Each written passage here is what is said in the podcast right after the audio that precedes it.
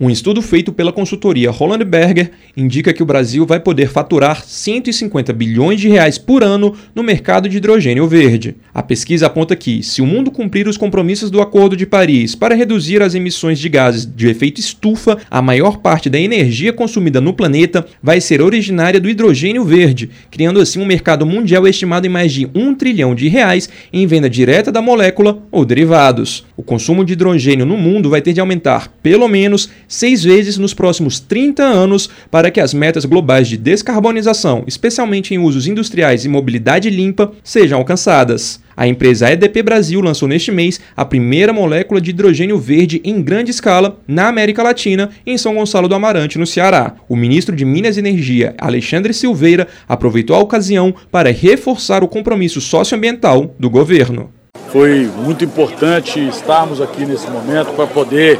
reafirmar o nosso compromisso de trabalhar em parceria com a iniciativa privada, com os governadores de estado, para poder registrar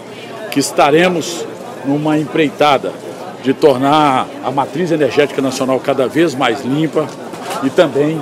e principalmente universalizar o acesso à energia para o povo mais carente da nação brasileira. Como o insumo tem grande potencial na transição energética e permite acelerar a oferta de energia limpa nas estruturas em que hoje os combustíveis fósseis ainda são necessários, o governo federal pretende regular o setor o quanto antes. Queremos esse ano ainda estabelecermos um marco regulatório para que a gente possa continuar de forma mais clara, estimulando as empresas como a EDP a poderem investir os seus recursos é, de EIP nas pesquisas das energias limpas e aqui em especial